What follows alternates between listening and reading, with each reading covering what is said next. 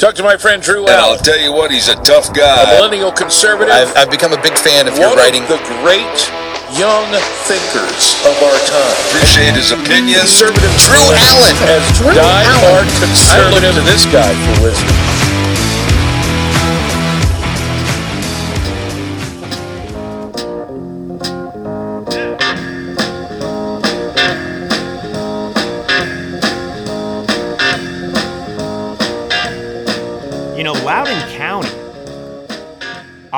This news coming out of Loudoun County about uh, this father who was arrested at a school board meeting. Uh, Steve Smith is his name, I believe.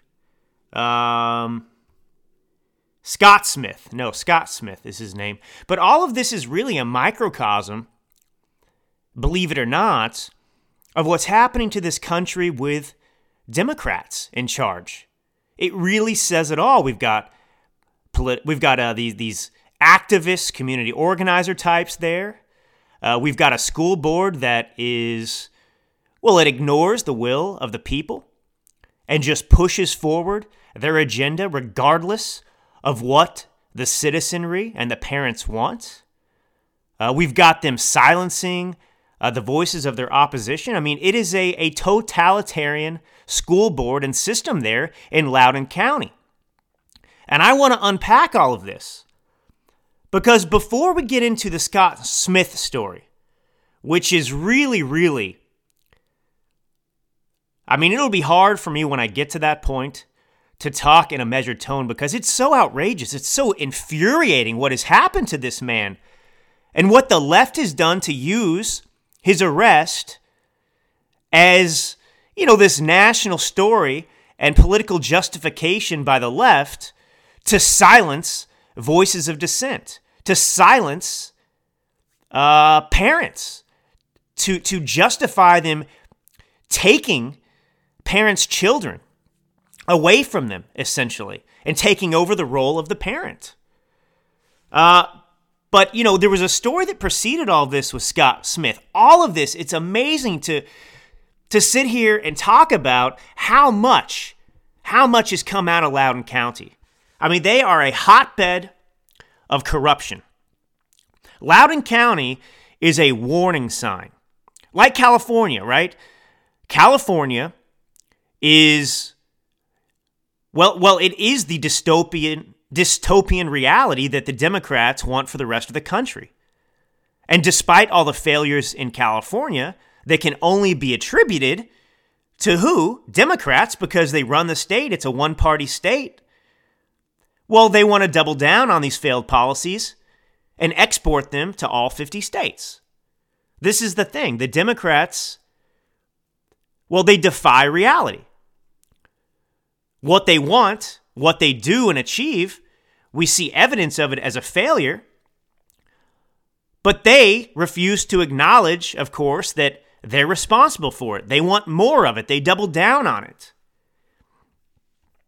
But Tanner Cross, do you remember Tanner Cross? I don't know if you remember this story. It's now, of course, been eclipsed by um, what happened with Scott Smith uh, and the rape of his daughter in a girl's bathroom by a 15 year old boy in a skirt.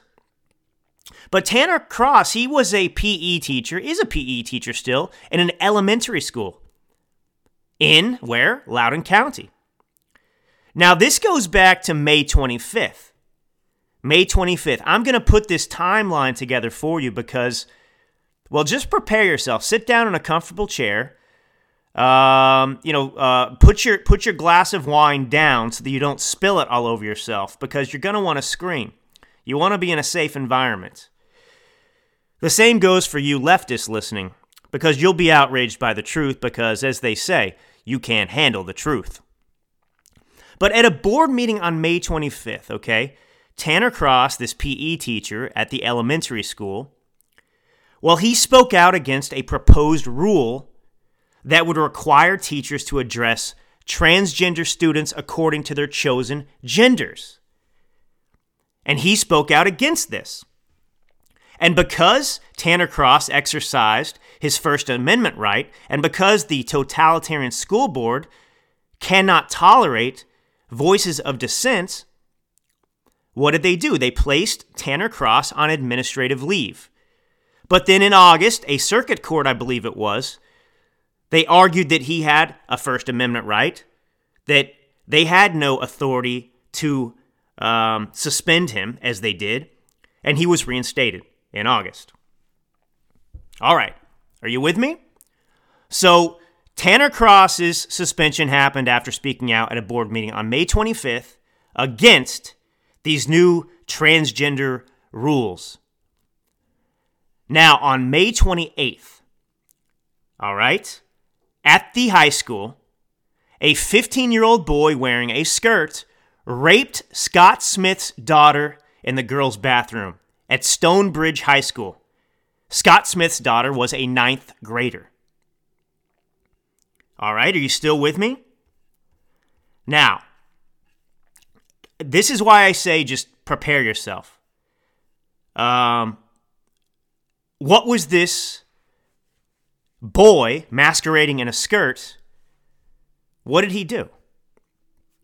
Here's what he was charged with two counts of forcible sodomy, one count of anal sodomy, and one count of forcible fellatio that day. Now, this happened to Scott Smith's daughter. Scott Smith was urged by his own attorneys and also the, well, everyone involved in this suit to keep his mouth shut if he wanted a fair trial. And he didn't speak out against this. All right, so May 25th, Tanner Cross speaks out against these widespread uh, new proposed rules that would require teachers to address transgender students according to their chosen gender. And then three days later, Scott Smith's daughter is raped by a boy in a girl's restroom. And then we fast forward to uh, when did this happen, this take place? I want to make sure my dates are correct here. And then we go forward to June 22nd, okay? That's June 22nd, another school board meeting. So, a little less than a month later, at a school board meeting, Scott Smith goes and uh, he, he is addressing what happened to his daughter. Well, in this same meeting, Superintendent Scott Ziegler stated that the predator, we've heard this, by the way, a thousand times. I mean, remember when they started pushing this garbage? And those of us sane, rational Americans who actually have two brain cells to run to rub together, when they pushed for these transgender restroom uh, allowances, in which they said that people's rights and civil rights were being violated because if you have a, a you know what between your legs, if you identify as not having one, even though you have one, well, you could go into a girl's restroom. We said, um, no, no. Um, this is problematic for a number of reasons, uh, the least of which is not uh, that things could go horribly wrong in these situations. We don't want sexual predators to go in these restrooms because you've now permitted them to do so, these perverts to to use this new uh new new well, non-existent right that we're granting them to go into a women's restroom because things could happen. But Scott Ziegler, he he he uses those talking points in this same meeting and he says the predator tra- transgender student or person simply does not exist. And he also said that to his knowledge, we don't have any record of assaults occurring in our restrooms. Now, think about this. Scott Ziegler says this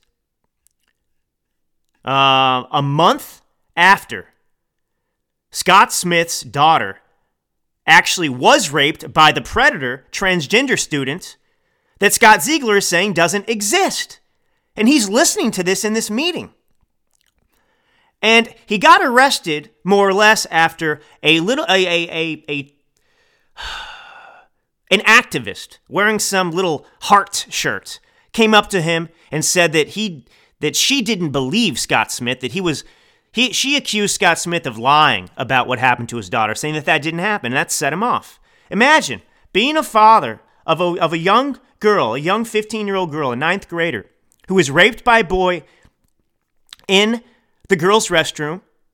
She goes to school and she's not safe. She's raped. And having to listen to the superintendent tell you that despite the fact that to your awareness, you know, you're part of a a a, a suit right now uh, uh, to bring criminal charges against this this 15 year old boy who committed the crime, and you're being told this didn't happen. Talk about gaslighting. I'd be infuriated as well. But nonetheless, he was arrested. And guess what happened, of course, after he was arrested? Remember when we talked a few episodes back about uh, what, what the National Scores, School the National School Boards Association? They used Scott Smith's arrest in a letter requesting the Department of Justice to provide federal law enforcement to respond to an increase in violence against school officials across the country. Scott Smith didn't harm anyone. But of course, you have a little snippet on a phone or on a camera, video camera. And so they spin the story and act like these teachers, I mean, sorry, these parents are out of control. And then Merrick Garland then takes that letter from them, using that instance cited, to pledge to have the Department of Justice and the FBI investigate harassment of school board members and investigate these parents like Scott Smith, Scott Smith as domestic terrorists. But who are the actual terrorists? The terrorists, of course, are on the school board. The terrorists are the superintendent. The terrorists are entering the girls' restrooms wearing skirts and raping freshman girls. Those are the terrorists. And so they tried to cover this up. Loudoun County did. But it gets worse. So, despite the fact that we have Tanner Cross speaking out against these transgender policies, despite the fact that we have evidence of these propo- proposed transgender policies actually resulting in the rape of girls in the school, what do they do at the August 11th board meeting? They voted 5 to 2 to pass transgender policy. Do you want to know what the main points of this policy on the treatment, they call it, of transgender students is? Well, as uh, I alluded to, well, firstly, staff should allow transgender and gender expansive students to use their chosen name and gender pronouns that refer- reflect their consistently asserted gender identity. So a student, Billy, can come in one day and say, "Hi, my name's Sally, and today I have a I, I don't have a penis." And the teacher is supposed to go along with this. You know, and what I relate this to because it is a mental illness. I'm sorry. You know, I have love in my heart for everyone, but I've made this analogy before, and I'm going to stand by it again. Look, uh, if someone is an alcoholic, I love that person, whether they're a friend, a family, an acquaintance. But their choice to consume a handle of Jack Daniels every day at 8 a.m., that is not their. That is not their. Uh, uh, let me put it this way. You can do that. Yeah, you have a right to go out if you're 18, if you're 21 and old, older, and buy a handle and drink it at 8 a.m. But I am not required to keep silent and endorse that behavior. That is wrong. And that's what's wrong about this. These young students, these children who are so impressionable, who think, you know, they wake up and they, they want to be, I don't know, they want to be a, uh, a, uh, a unicorn one day. You don't tell your daughter or son, yeah, that's great. If you want to be a unicorn, you can be a unicorn. The same's true if they have a penis. They can't just, they're not a woman. It's not biologically, it's just, it's not science, right? And so, what the school board is proposing is basically not only the indoctrination of your children, but the, the, the injection of mental illness into their, their brains. And so, these teachers who are tasked with teaching our students are supposed to, well, go along with this experimentation on our, our children. But let's go on with these these policies. Staff should allow transgender and gender expansive students to participate in interschol- interscholastic, co curricular, and extracurricular activities in a manner consistent with the student's gender identity. There we go again. So, you know, you want to go play soccer and you're a boy, but you want to play with a girl on the girls' team or whatever it is, well, just say you're a girl. Well, you know, I'm Billy and I'm a little short and I'm a little weak and I'm not doing so hot with these uh, uh, big competitive um, high school athletes, so I'm going to call myself Sally, wear a skirt, uh, hang out in the girls' restroom, and then I'm going to go dominate on the field with the girls. There we go. Yeah, okay, that makes perfect sense, right? Let's keep going. Students, here we go, should be allowed to use the restrooms and locker rooms that correspond to their consistently asserted gender identity. Staff should take steps to designate gender inclusive or single user restrooms com- commensurate with the size of the school. So, anyway, here we go. This is what's so outrageous. You have an actual example, a real instance of a young girl, freshman, being raped by a boy who wears a skirt in the girls' restroom. And now the school, what do they do? They propose making that the law of the land. These people are absolutely insane. They double down on failure. They want to harm these children, and that's the point of this. They want to ruin your children. They want to ruin society. They want to corrupt society. They want to expand the amorality and proliferation of hatred and, and, and just moral deprivation. That's what this is all about. Destroying the nuclear family, taking your kids away from, from, from their parents, and having, you know, a state controlled uh, country in which the state and the government, the teachers, well, they are the parents. And the parents have no place in bringing up and instilling any kind of values in them. They're stolen from you, essentially, and indoctrinated. And then they, we go on, though, you know, beyond that, they want the uh, school mental health professionals to complete training on topics relating to LGBTQ plus students including procedures for preventing and responding to bullying, harassment. Do they require these things for just your normal Joe? Joe in the park, Joe in the schoolyard, getting rocks thrown at him, just like typically happens as a matter of reality? Do they have training for that? Or just LGBTQ plus students? Because I'm very curious about this inclusivity. Because bullying is bullying. It doesn't matter if it's LGBTQ plus or anyone else. You know, you throw a rock at a straight dude, that's a problem. You throw a rock at a boy in a skirt, that's also a problem. This is so ridiculous. You're creating a subclass, which is normal people, and then you're putting these other people who are mentally ill and amoral on a pedestal. Um, and anyway, the superintendent is authorized to develop implementing regulations and school procedures to ensure consistency in practice. So that's how this goes. But my point is you know, this goes back to May with uh, Tanner Cross, the PE teacher. He was suspended for just speaking out against this policy. People rallied behind him. There was support to oppose this reprehensible uh, transgender policy. And then we have a, uh, a, a, a parent whose daughter was raped by a boy in a skirt and then he's arrested when he's gaslit, gaslighted, and told that it didn't even happen. They don't have any record of this happening a month after it happened. And then you have them coming back to a school board meeting in August and voting for this transgender policy. And that says it all, by the way, does it not? We don't have representation anywhere. Our country's being stolen from us, our children are being stolen from us, and nobody cares. I mean, the school board uh, individuals, the superintendent, they don't care what the parents want. They're going to push forward their radical uh, uh, agenda, no matter what, and that's the point. No representation. Look at look at Washington D.C. with this radical Marxist Communist Democrat Party. I mean, Americans oppose all of these things. They do, we don't want inflation. We want cheaper gas prices. We don't want critical race theory in our schools.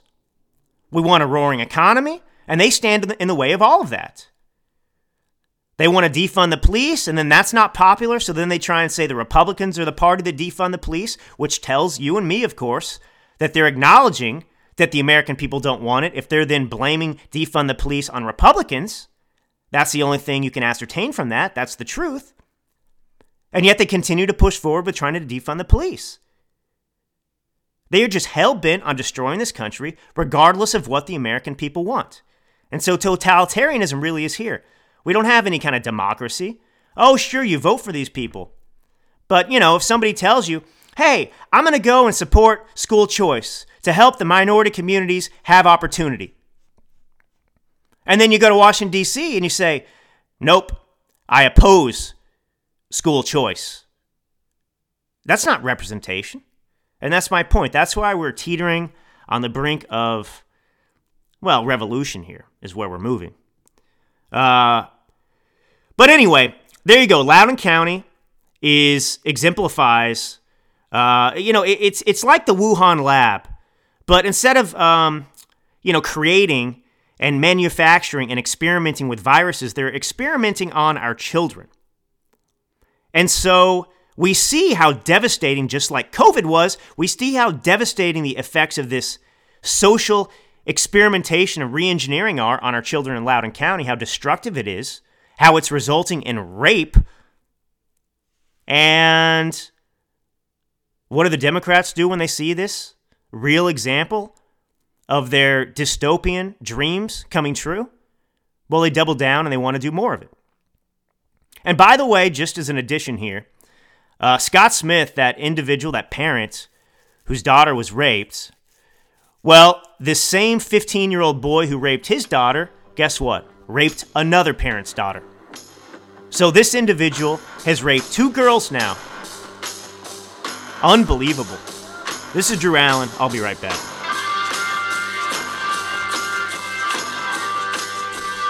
You know, I was just thinking about something during that short break, and, and you know, to get back to Jon Gruden and his resignation for for calling DeMaurice Smith's lips, you know, describing them as, as big as Michelin tires, and him and his emails allegedly, which we still have not seen the actual emails, they're just the allegations. No doubt he used the language.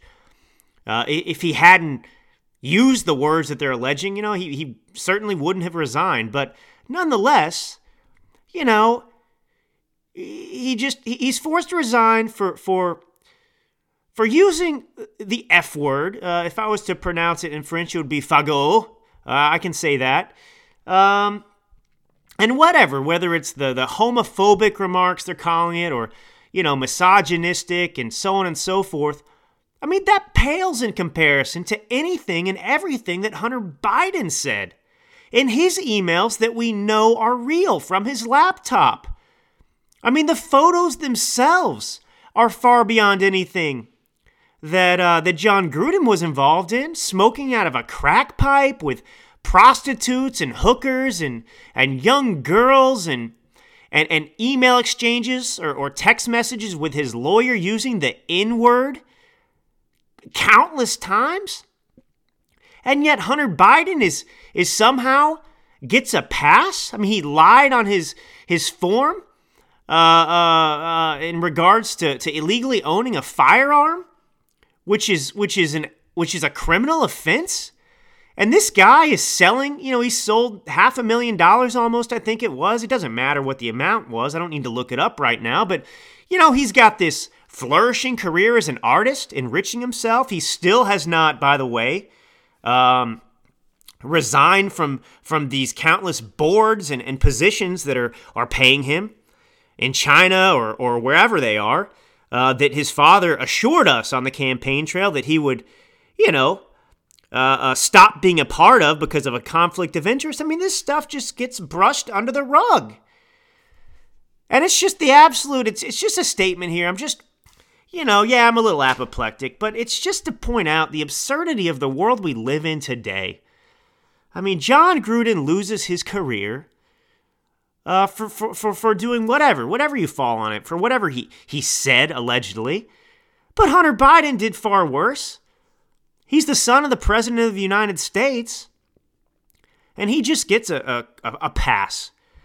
And you know, so do all these other people that I talked about uh, yesterday on the podcast. But but it's just beyond the pale. You know, this is how how depraved our society is, how unmoored we are from reality and standards.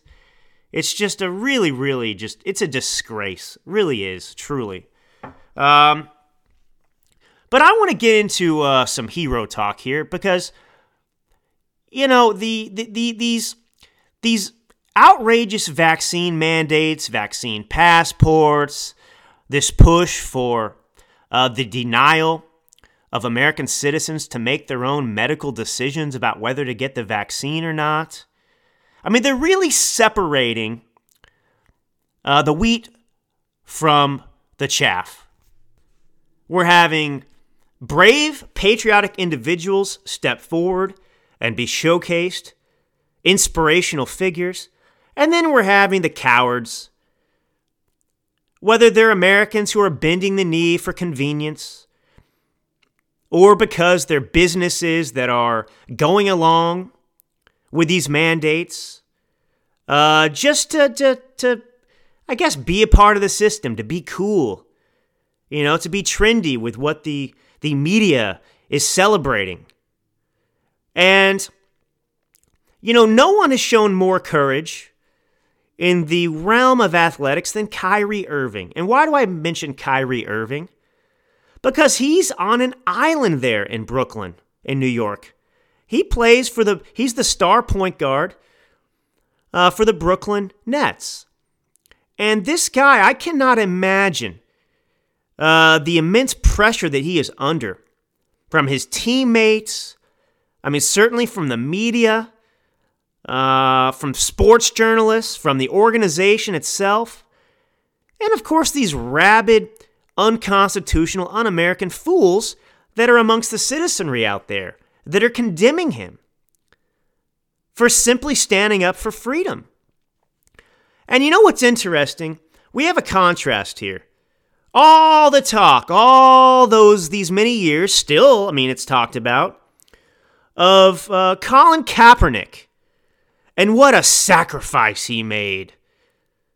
He didn't make any sacrifice. He was a second rate quarterback, as I've talked about. He didn't sacrifice. Um, in fact, he, he made more money than he ever would have in his flailing, fledgling career as an NFL quarterback.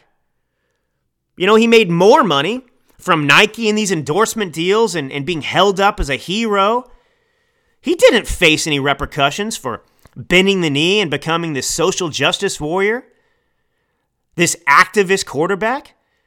He didn't suffer for that. He benefited from it. But Kyrie Irving is suffering. He is sacrificing. He cannot play because he still refuses to get vaccinated. And you know, it's it's funny here. I uh this is all related and intertwined. I want to um, I want to talk about a story here. Stay with me.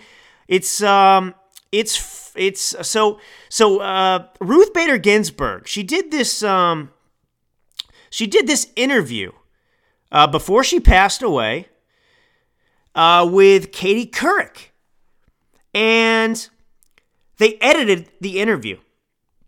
They edited the interview. What am I talking about? Katie Couric. This is uh, this is I'm using f- this Fox News uh, article to to to to give you the facts here. But so Bader Ginsburg, she did this interview uh, with Katie Couric back in 2016, and amongst the topics they discussed was kneeling during the national anthem.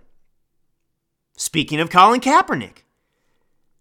Well, they talked about this, but it was edited out. Why was it edited out? Because Ruth Bader Ginsburg, as activist as she was, as much as I uh, do not respect many of her activist positions as a Supreme Court justice, believe it or not, she even had something that I can agree with to say about the kneeling.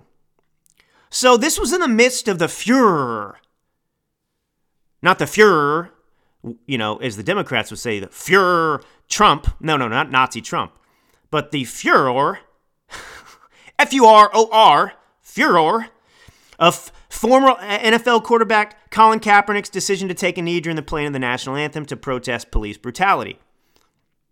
And you know, that set off this maelstrom, this firestorm in which everyone was going along with it, trying to be cool and bend the knee, take the knee uh, uh, to protest. And what did Ginsburg tell Couric in this interview that was edited out? Well, she said that these individuals, like Kaepernick, were showing, I quote, contempt for a government that has made it possible for their parents and grandparents to live a decent life. How about that? How about Ruth Bader Ginsburg condemning Kaepernick? Oh, man. Well, I suppose for the left it's a good thing. I, it's funny. I, I wonder if this had come out um, earlier on, what the reaction from the left would have been. Because, you know, Ruth Bader Ginsburg, I mean, she was the hero here in the town where I live, 6,000 people in Napa County. Uh, the, the art galleries in town, when she passed away, they, they were painting, uh, erecting monuments in her honor. And so Couric, she has since said that she was conflicted about including the justice's comment because she was a big RBG fan.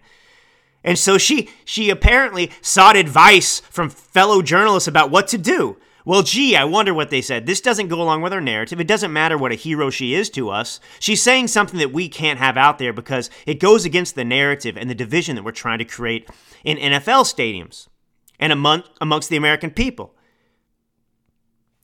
So, you know, Ginsburg, she said that us were dumb and disrespectful. Now, this did make it into a Yahoo News uh, article, I guess, that Couric did. Uh, but she left out the remarks uh, condemning uh, the actions, saying what's truthful. You know, how can these people take the knee and show this contempt for a government and a country that's made it possible for them to be on this football field to begin with, for their parents and grandparents to have a life here in America? Basically, pointing out the obvious these people are ignorant. They have no idea. A bunch of millionaires on a field who are amongst the one top 1% of Americans, and obviously the top 1% of, of human beings in world history, and they're, they're, they're disrespecting it? So, you know, so Couric unilaterally decided, of course, that, you know, well, those were Ginsburg's opinions, but, you know, they were unworthy, Couric decided, of a crusader for equality. So there you go. Editing the message even from Ruth Bader Ginsburg. This is how fake, and this is why Trump was brilliant. I love that he called them out for fake news. It's all fake news. Ruth Bader Ginsburg. If you really respected her, you would allow her to speak freely. You would have allowed her to, to speak freely. God rest her soul. But, um, you know, so uh, uh let me just go on with this here.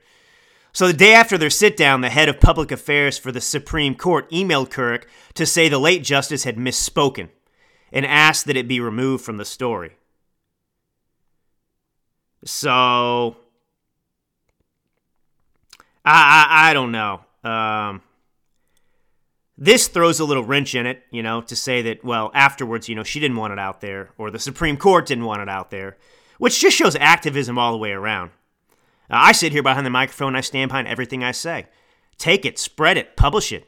I mean everything I say, and I'll defend everything I say because I think it through. It's my opinion. So anyway, I just wanted to let you know that that that, that took place, um, as they you know falsely uh, uh, uh, edit out remarks even from a a heralded uh, Supreme Court justice. So anyway, uh, but anyway, to, to get back into Kyrie Irving. Now, you know, you have Colin Kaepernick doesn't sacrifice anything, but you have Kyrie Irving, who's actually uh, the stuff of legends. He is an American through and through, red-blooded patriot. And uh, and this is the thing: we can agree on things in this country, and this is something we should all be able to agree on.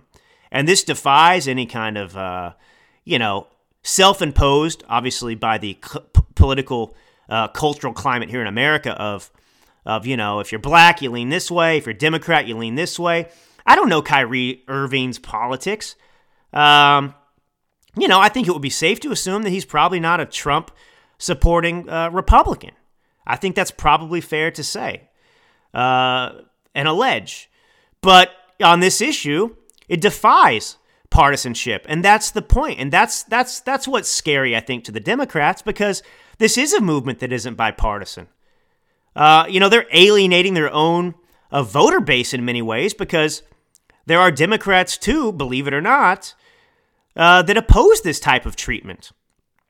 But you know, I want to play a clip of uh, for you of the uh, you know predominant attitude of these totalitarians in the media and amongst the citizens ourselves of how they view people that just fight for their right to choose to get vaccinated or not, for the government and these corporations to stay out of their business.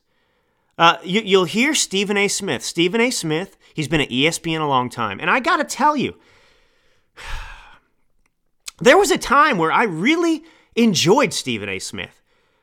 Many years ago, before I got into to politics, before I started writing, before I started this podcast, before I had a platform, and I was just Joe Schmo on the street going about my business working. Uh, you know, I'd listen to the radio when I lived in LA uh, or wherever I was. And, you know, I, I listened to the Mark Levin show. I, I, I respect Mark Levin. And, um, you know, I only bring this up because, you know, Mark Levin in, in many ways brought Stephen A. Smith to my attention, even because he'd have Stephen A on to discuss, you know, certain crossover issues with sports and politics, and sometimes just to talk about about politics. But you know, Mark Levin and, and Stephen A had a great rapport on the radio, and and Stephen A seemed like a relatively level-headed guy. I mean, he was a Democrat, but uh, but you know, he was he was he was respectful uh, of Mark and vice versa. And I, I, remember listening to them and Mark, you know, as they started their kind of on-air relationship, you know, Mark would say, "Hey, you know, we haven't met yet. When we get when I'm out there, you're out here, whatever it is, we got to get together. We got to have a meal. We got to sit down." And and you know, it was it was awesome. It kind of showed this this ability for uh, you know the American people and Democrats and Republicans uh, to sit down and have a civil. Uh, conversation to respectfully disagree. But of course, that has been eliminated and annihilated since Trump became president. And that is not Trump's fault. That is not Trump's fault. That's the media and the Democrat Party's fault. They're the ones who painted Trump like Hitler and created this hatred in which, you know, friends, families almost uh, sadly like the Civil War era, where you can't sit down at a dinner table anymore.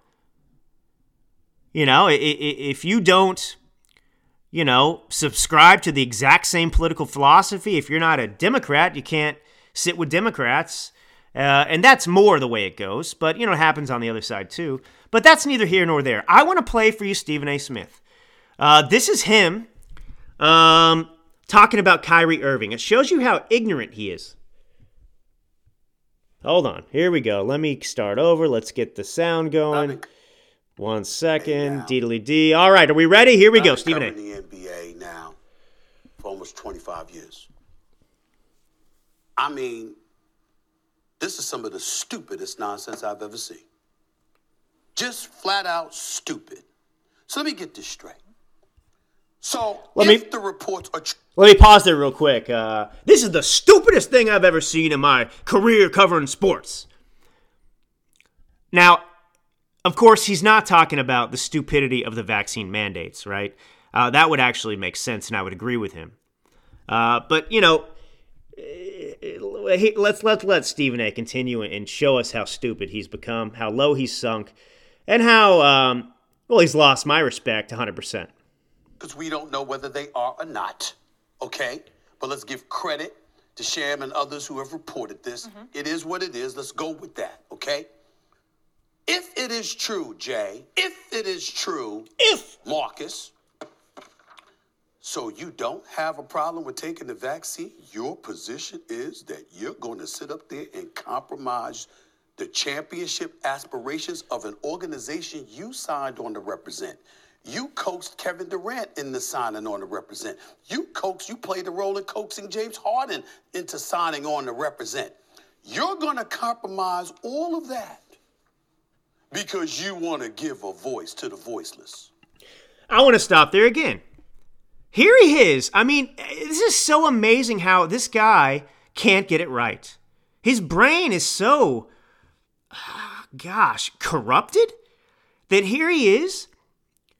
He's saying that Kyrie Irving is, is responsible for, for tanking the Brooklyn Nets' chances of winning a, a, a championship.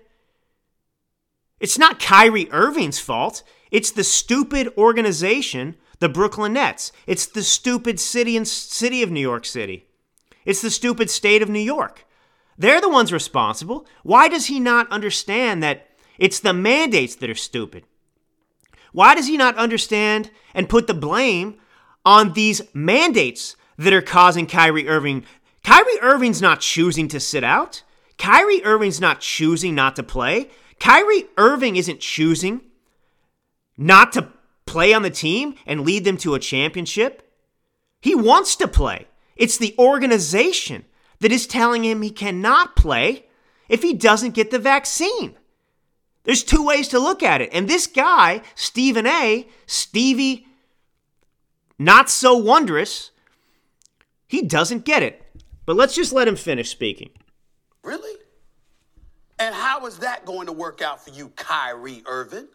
You're going to disappear from the game of basketball. Listen to the gonna contempt. Be interested in what you have to say when you have proven that you can't even be trusted enough to do your damn job, a job you volunteered for.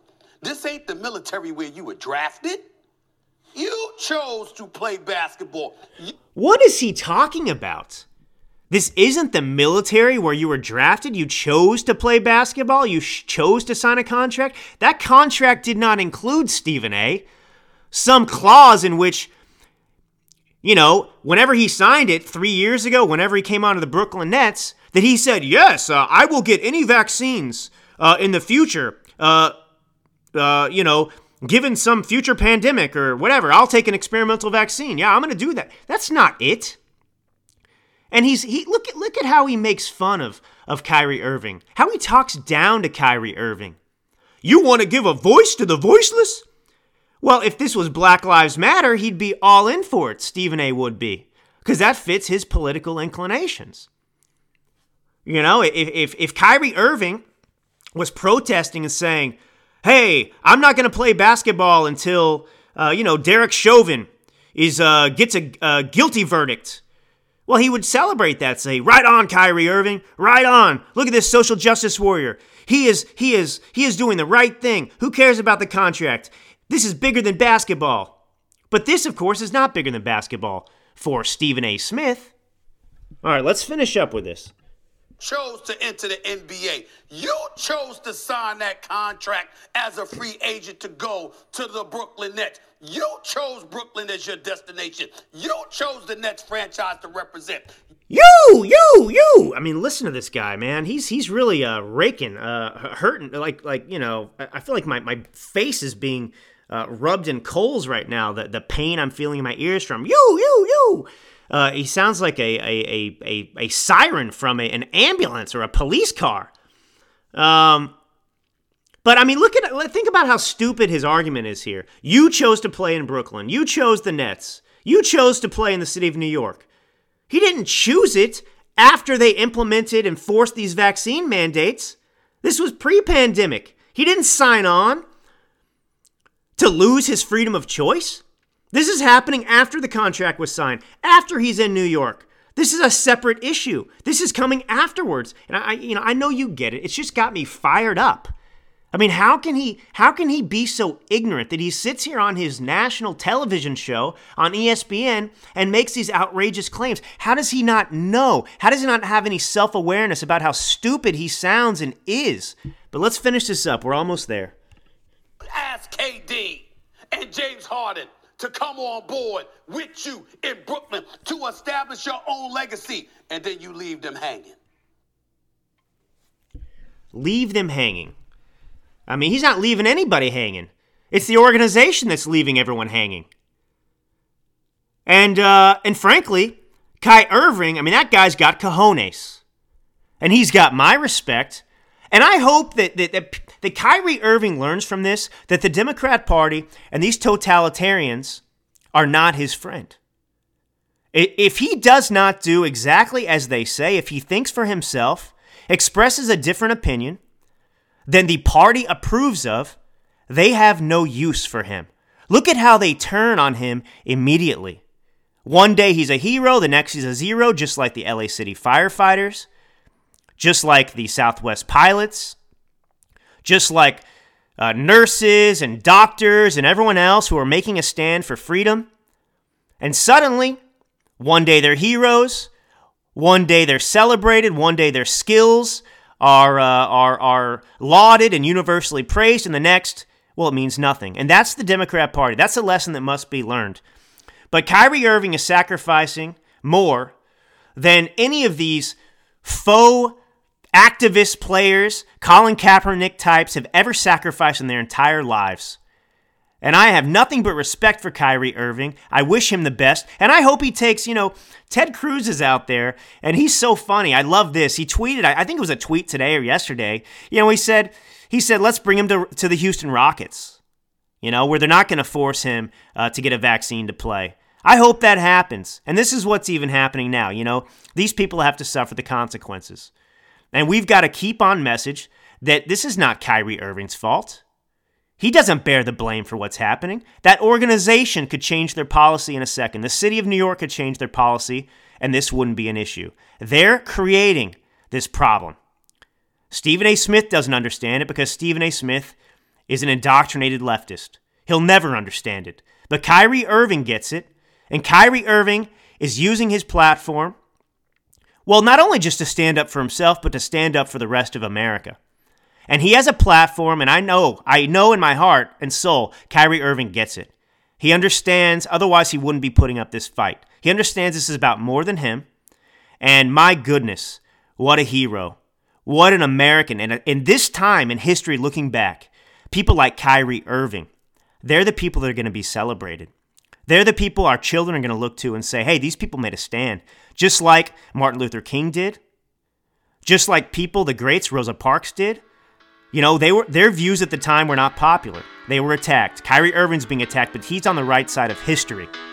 And we've got to be on the right side of history too. I stand with Kyrie Irving. This is Drew Allen. I'll be right back.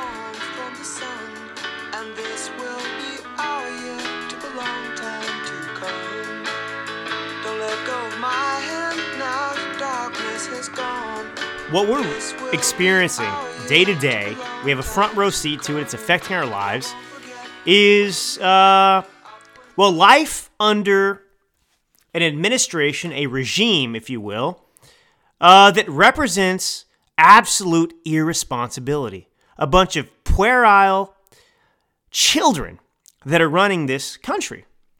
And yes, I know it's worse than that, but I'm making a point. I understand these people are doing it intentionally. I understand they're malicious, they're vile, they're reprehensible, and they they want to inflict harm on America because, as Jen Psaki just admitted the other day, you know they view this pandemic as an opportunity to fundamentally transform our economy and our country.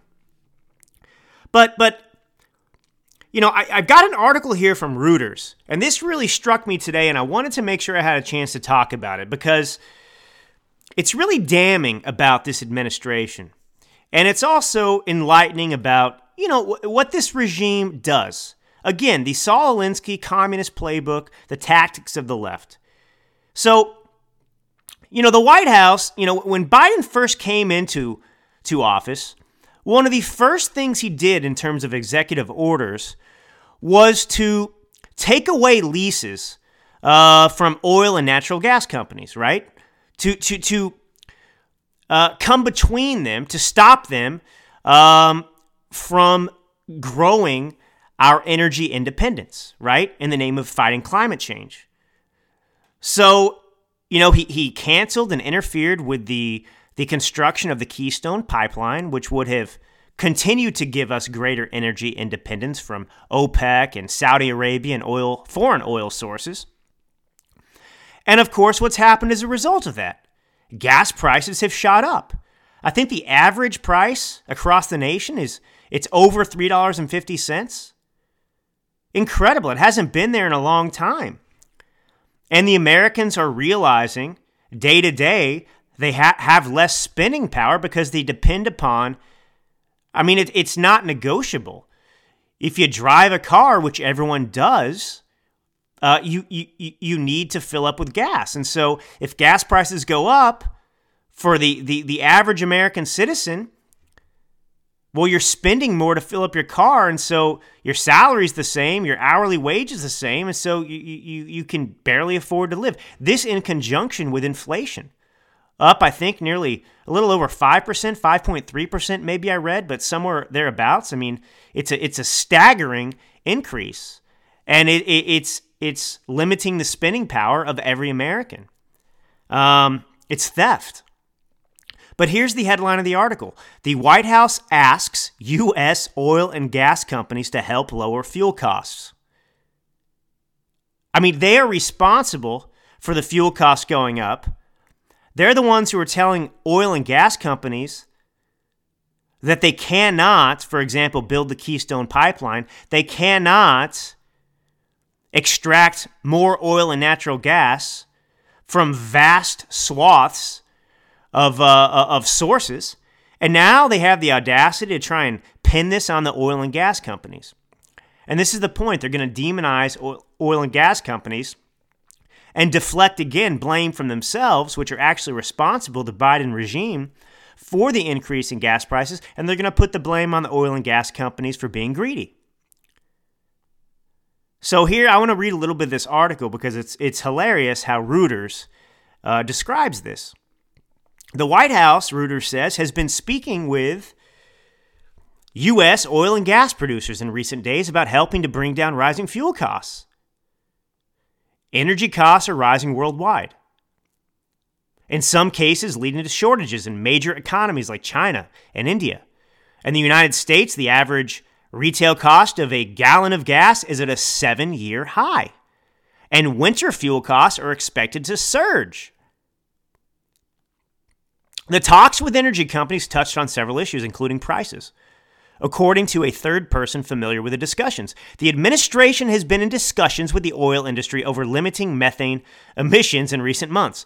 We are closely monitoring the cost of oil and the cost of gas Americans are paying at the pump, and we are using every tool at our disposal to address anti-competitive practices in US and global energy markets, markets to ensure reliable and stable energy markets. Oh boy, oh boy, oh boy. So here we go. The average retail price, this is what I was I was remembering. I was a little off. The average retail price of a gallon of gasoline has risen to $3.29. Uh, heating costs are expected to rise dramatically this winter for all fuels, but particularly for heating oil and propane.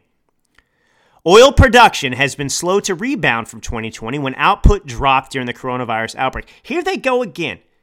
Always trying to pin everything on coronavirus. You know what? Coronavirus actually didn't impact anything. It was the policy decisions of the government, both state, local, and federal, that are responsible for, for everything we're experiencing today. Coronavirus didn't stop things, our policies stopped things. Stop saying this lie, coronavirus. But anyway, production had hit a record of nearly 13 million barrels per day in late 2019. But the U.S. Energy Department said Wednesday that output will only average 11 million barrels per day in 2021. Well, there's an easy fix for this. Green light the Keystone Pipeline. Green light the, the, the shale production in this country. Green light, you know, these companies to, to dig wells. It's not that complicated. It's actually very simple. It's supply and demand here. But this is amazing. Look what they say. U.S. shale producers who are responsible for the boom in crude oil output in the last 10 years have been less willing to drill for more oil after years of weak financial performance and have instead focused on cutting spending to boost returns for. Va- That's not what's happened. That's not what's happened at all. As a matter of fact, this administration, via executive orders, have basically told these shale producers and other energy producers that they cannot dig. They've rescinded these leases. They've not given new leases on land that produces energy. It can take six months, the article says, to drill and complete a new well and bring the oil and gas to market. Any call by the White House for an increase in U.S. production is likely to fall on deaf ears, according to one oil executive. The industry has also been unhappy with some of President Joe Biden's earlier actions, including a temporary drilling halt on federal lands that they see as an attack on the industry. Well, there you go. Buried halfway down the story is the truth. And so here's a quotation from someone named Anne Bradbury. She's the chief executive officer, the CEO of the American Exploration and Production Council. They're the ones who lobby for independent oil and gas producers. She says by pursuing policies that restrict supply and make it harder to produce oil and natural gas here in America, Americans will have to pay more for their energy. Bingo. That's the point. And so, you know, Biden administration is having internal discussions. Um, I, I, I mean, I, I, you know, these articles astound me because they, they, they never address the obvious. But here we go. The White House asking U.S. oil and gas companies to help lower fuel costs. It's like them now asking to raise the debt ceiling because they're spinning us into oblivion. You know, they're responsible for the debt crisis, and they come and say they need to tax us more to pay for it. This is a, a, a administration that is abjectly irresponsible. Um, but you know, it goes on and on. You know, we've got, you know, we, we've got this aggressive posture by Janet Yellen, uh, who's the the Secretary Treasury, Treasury of the Secretary, this Treasury of the Secretary. No, no, she's the Secretary of the Treasury. Um, you know, she was on CBS Evening News, by the way, and she is saying that you know, the, the government now is trying to impose, right now, look, you have to report transactions over $10,000. So $10,000 and one cent, uh, you have to report to the IRS. And, and, and do, do you know why they do this, by the way? This is per the IRS. Let me see if I can pull up this um, uh, this this this article. So, uh, shoot, where is it? Nonetheless, l- let me put it this way. You know, you know, the IRS's uh, point on this in, in, in demanding that we fill out forms to report any transactions, cash transactions over $10,000. Well, they say it's, you know, uh, to prevent, you know, uh, uh, drug lords and, and to prevent, uh, you know, these types of, of nefarious activities, which is outrageous anyway. You know, there's always people, if you're a criminal, you're going to find a way around the, the limit to begin with. So, you know, so so they'll split it up in nine thousand nine hundred ninety nine dollars, ten thousand dollars, whatever they have to do to be under the limit. They'll just break it up, and so it doesn't do anything. But now they want to to basically spy on us and know about every transaction that we spend that is six hundred dollars or more. I mean, if you go and buy a TV, it's more than six hundred dollars. You know, I mean, a, a, a mid range TV now, but you know, more or less top of the line still costs you $1,000 or more. So if you buy a TV, you know, if you if you want to want to, you know, send somebody a 1000 bucks or whatever it is, you know, well 600 bucks is what they're saying, you have to report it to the IRS. I mean, this is outrageous. But of course, Secretary Yellen, she's saying there's a lot of tax fraud and cheating that's going on. And what else does she say? You know, this requirement, the proposed $600 IRS reporting requirement for banks is she says it's absolutely not a way for government to peek into Americans' pocketbooks. But you know what she says it's meant to do? To hold billionaires accountable. How many billionaires out there are uh, are, are, are are you know become how many people become billionaires because they're they're they're creating fraud based on six hundred dollar transactions? That's not how it works. This is about uh, tyranny. This is about them keeping an eye on everything we do. Uh, and it's outrageous. They have no place to do this, and they're pushing this. But I want to get back to a couple other things because we started this program discussing, of course, uh, what's happening in Loudoun County, how it's ground zero for failure. You know, that, that, that, that Loudoun County, like a Wuhan lab, is uh, experimenting on our children. And uh, it's a failure, it's an abject failure. Uh, girls freshman girls are being raped in the bathrooms, and now they want to make it um, basically lawful for boys to enter girls' bathrooms, even though they know that it's already resulting in rape. And so they double down on these policies. But you know, there's a really interesting story I came across Uh, it's not a surprise to me living out in California because we've seen this exodus take place, but nonetheless, this is actually from July. It just I just remembered it and I wanted to talk about it. 40% of San Francisco residents plan to leave due to quality of life, a poll says. And so San Francisco's a disaster. Uh, what have they implemented there? You know, if you if you steal something under a thousand dollars, I believe it is right now, right? Um, you you you you won't be prosecuted. And so you actually have uh, a story here of Walgreens.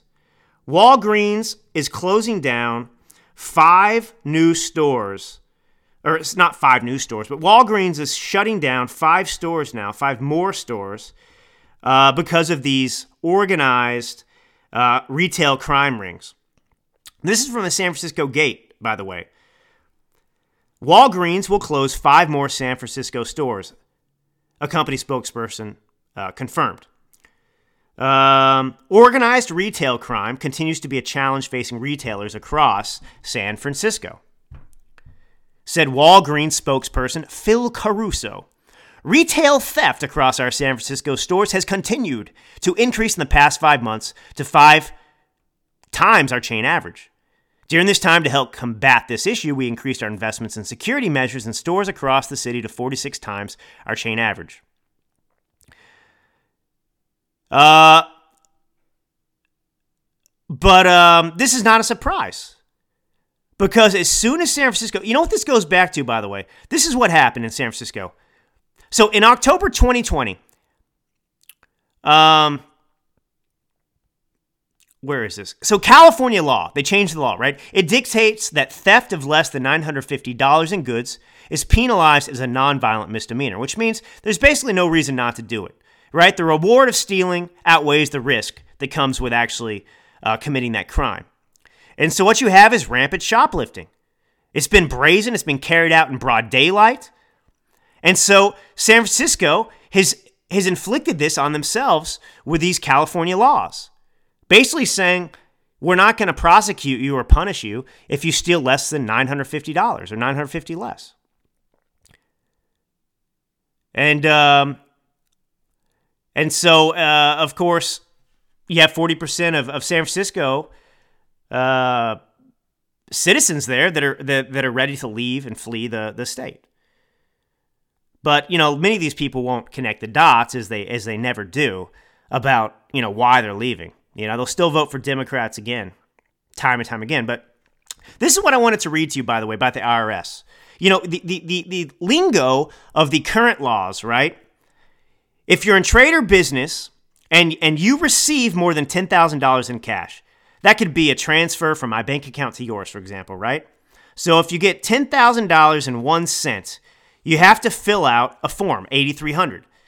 This 8300 form it's called a report of cash payments over $10,000 in a trader business. Now, what the IRS says it provides valuable information to the Internal Revenue Service and the Financial Crimes Enforcement Network in their efforts to combat money laundering.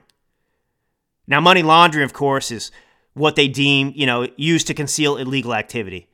Crimes that generate the money itself, like drug trafficking and tax evasion. And it's just the same thing that goes along with with taking guns from law abiding American citizens. You know, those that are going to violate the law are going to violate the law regardless of what the law is. And so, even having this stupid, stupid existing uh, law in place in which we have to report our $10,000 over, well, you know, criminals aren't going to abide by that. It never made sense. It doesn't make sense. It's ludicrous. It's not helping anything. It doesn't do anything at all to address the issue that they're they're you know supposedly uh, addressing. And so anyway, you know when you file this 8300 form, you know that's an individual, a company, corporation, partnership, association, a trust, an estate, so on and so forth. Um, but anyway, now they want to bring that number down to six hundred dollars. Six hundred dollars. So ten thousand doesn't do anything to begin with, and now they want to lower it to six hundred doubling down on stupidity and insanity. Uh, this is Drew Allen. When I be right back, I'm gonna uh, got a couple other stories here. We'll close out.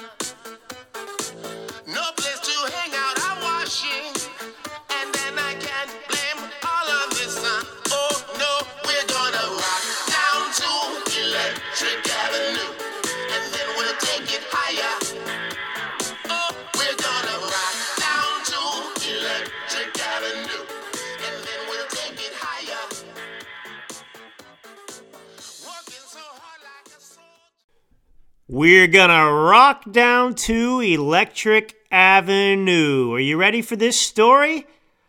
That song leads us to another Reuters article rocking down to Electric Avenue. Good luck charging your car. On the break there, I decided to, to go with this story because I was thinking about what I was talking about with you, discussing here in this forum of freedom and, and genius, frankly, um, about how the Biden regime is intentionally assaulting the oil and gas industry, driving prices up. What they're trying to do, it's, it's by design. They know how to solve this problem. Believe me, they know. This isn't accidental, it's intentional. Uh, they're creating a situation in which we're going to be begging for relief. And the solution they'll present won't be, of course, to, you know, open up that Keystone pipeline or to become energy independent in terms of oil and gas, because, of course, they are prom- proponents of man made climate change and the end of Earth as we know it because of fossil fuels. So, what they are priming us for is begging for mercy, begging for relief, and then the solution they'll present is we've got to go to electric. Only through going to electric can we uh, lower prices. And so, what what happens? By the way, let's say the Democrats achieve that ambition, and we go to all electric energy. Well, in London, in London, England, we have evidence of what is in store for us. European and U.S. cities, per Reuters, are planning to phase out combustion engines over the next 15 years. But what's the problem? Well, first, they need to plug a charging gap for millions of residents who park their cars on the street. So, these electric vehicle sales are soaring in Europe and also in the United States, by the way. But there's not charging station infrastructure. And so these cities don't have money. Um, they have other priorities, uh, infrastructure, you could speak, other things that pre-exist, and and so and so they don't have the money to even install these electric uh, charging stations that they would need. There's another problem, of course, in America, like in California where I live. Well, we have rolling brownouts and blackouts as it is because we don't have enough energy to begin with, and of course, electricity isn't powered by air; uh, it's powered by ding ding ding. Well, fossil fuels, gas, natural gas in many cases as well. So you still need these these sources. You're just using them to power an electric vehicle instead of going through the form of gasoline. So it's all stupid, of course. But anyway, continuing with this. So um, there are chargers that, that these private companies have been developing, um, but it's very difficult to tackle. You know, uh, Hugh McKenzie, who's a CEO of this Trojan Energy, uh, Trojan has developed a charger which is being tested on residential streets in two London boroughs. Um, but he's citing that you know it's difficult still to tackle on-street residential charging. So Tim Wynn, they quote, an Uber driver who charges his Nissan Leaf every day, is using the system in Brent, North London.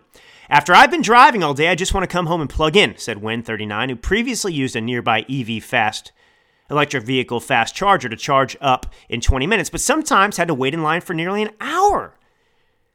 Well, you know, an Uber driver, you're making your money based on, you know, going from uh, uh, traveler to traveler to travel traveler. And so you can't afford to sit there and wait around. The call comes in, you got to pick somebody up. That's how you make your living.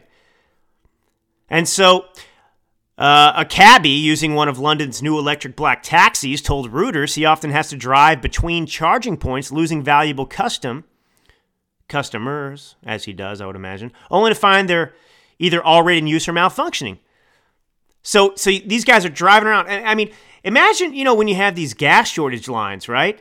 And you're rationing gasoline, you've got these long lines like you saw back in the 70s under the Carter administration. People can't get gasoline. You've got them driving from station to station, and then you find that it's malfunctioning, it's out of energy, just like it would be out of gas at a gas station. And, and so, you know, these solutions, by the way, that this Trojan company that makes these private, you know, EV chargers, well, they're expensive. They require grid connections. And uh, so they're subsidized 75% by Britain's government because there aren't enough electric vehicle owners to ensure a quick return on their investment of making these chargers. And so it's a subsidized industry to begin with. So it's expensive, it's unaffordable. And um, so, uh, long story short, here, you, you have a situation in which it's not even realistic. You know, they're they're on the the the train here, so to speak, and Britain have already trying to do what America's proposing as well, which is basically banning fossil fuel cars and forcing everyone uh, to use electric vehicles. But there's not the infrastructure for it. Um, there's not even enough electricity to power these things, and they're just not practical. They're not practical. You have a limited charge, you need to recharge, it takes more time. I mean, you go to a gas station, you know, to fill up your car from empty to, to full, you know, it takes you know, four to five minutes. But even these fastest chargers they have takes at least 20 minutes to get a charge. And so it's just not pragmatic. It doesn't work. And so anyway, here we have the uh, the uh, rocking down to Electric Avenue, uh, which is which is the future of America, which is continued uh, havoc, continued uh, shortages, and something that is not going to function whatsoever. Uh, but anyway, I'll leave you with that story for now. There's more to cover as always. We can never get to everything. Um, but I want to thank you for listening. You know, I um, in the last week I grew my audience. I doubled my audience, and it was getting sizable. I mean, from from my perspective, having you know just started a few months back. Uh, but that's thanks in part to you. And I just want to tell you how much I appreciate you. You know, it's an interesting thing sitting here behind this microphone and, and, and, and and having this conversation, you know, feeling you out there, communicating with you. And I just want to thank you because it means the world to me. And I got to be honest, I really enjoy doing this. Um, I have found something that I am uh, passionate about, um, that I, of course, enjoy doing, brings me great joy. And uh, I, I, hope it's informative and continues to be informative to you. Uh, we're continuing to grow we're on the cutting edge of, of this own program's uh, growth and expanse, and you are buying in in the early stages. And it is you who have been loyal to me that I will always be grateful for. Because there will come a time when people jump on and listen because someone else tells them to listen. And right now, um, these are the stages that I will that are unforgettable to me, that, that, that, are, that are memorable to me, because it's, it's still the beginning stages of my uh, broadcast or podcasting career. And, you know, it, it, it, the, the success of this, of this show, well, it's directly related to you. You, you make this possible. You uh, give me this opportunity. And uh, you're the ones who are buying in early and supporting me early, and it's because of your support that I continue to sit here and do this. There are a lot of other things I could be doing, um, but I'm passionate about this, and it is the fact that I can look at the numbers a day in and day out and see that you continue to return, continue to entrust me, because, you know, I want to just say this too. There is a responsibility, and I do feel that here. Yes, it's fun. Yes, I enjoy it, but there is a responsibility. And I take that seriously. Because together, uh, you and I have decided to embark on this journey to accept our responsibility to protect and preserve America. And uh, that's what I try to do, and we try to do uh, day in and day out when I get behind this microphone. And I just want to tell you now, now, today, that I don't take it for granted, and I never will. I won't take you for granted. Uh, this is possible because of you. So God bless you, and as we say, until next time.